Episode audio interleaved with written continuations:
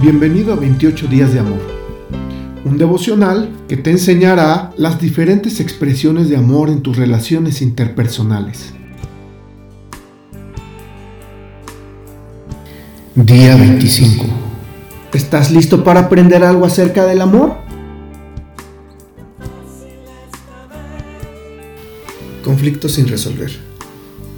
Comenzar una pelea es como abrir las compuertas de una represa, así que detente antes de que estalle la disputa. Proverbios 17:14. ¿Por qué es tan importante resolver los conflictos? Porque los conflictos no resueltos son obstáculos contra la unidad en las relaciones. Los conflictos se producen en torno a los asuntos sobre los que tenemos diferencias y en los que cada uno siente que tiene la razón. Si no buscamos la manera de llegar al término medio, nos volveremos enemigos en lugar de ser compañeros de equipo y la vida se vuelve un campo de batalla. El proverbio citado nos recuerda que comenzar una pelea o una discusión a menudo nos conduce a lugares a donde no nos proponíamos llegar. Siempre es mejor tratar de resolver las cosas antes de que se deterioren.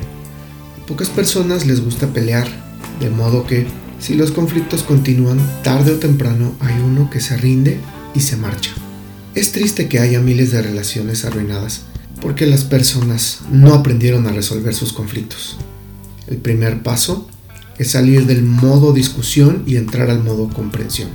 Deja de intentar ganar la discusión y comienza a tratar de comprender a la otra persona. Oremos. Señor, tú conoces las áreas de conflicto entre las personas que amo y yo. Necesitamos de tu gracia para resolver estos asuntos sin constantes discusiones y batallas.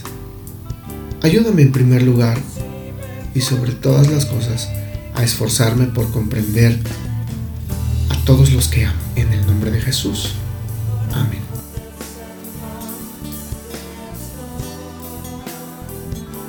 Esta reflexión ha sido tomada y adaptada de los lenguajes del amor por Gary Chapman.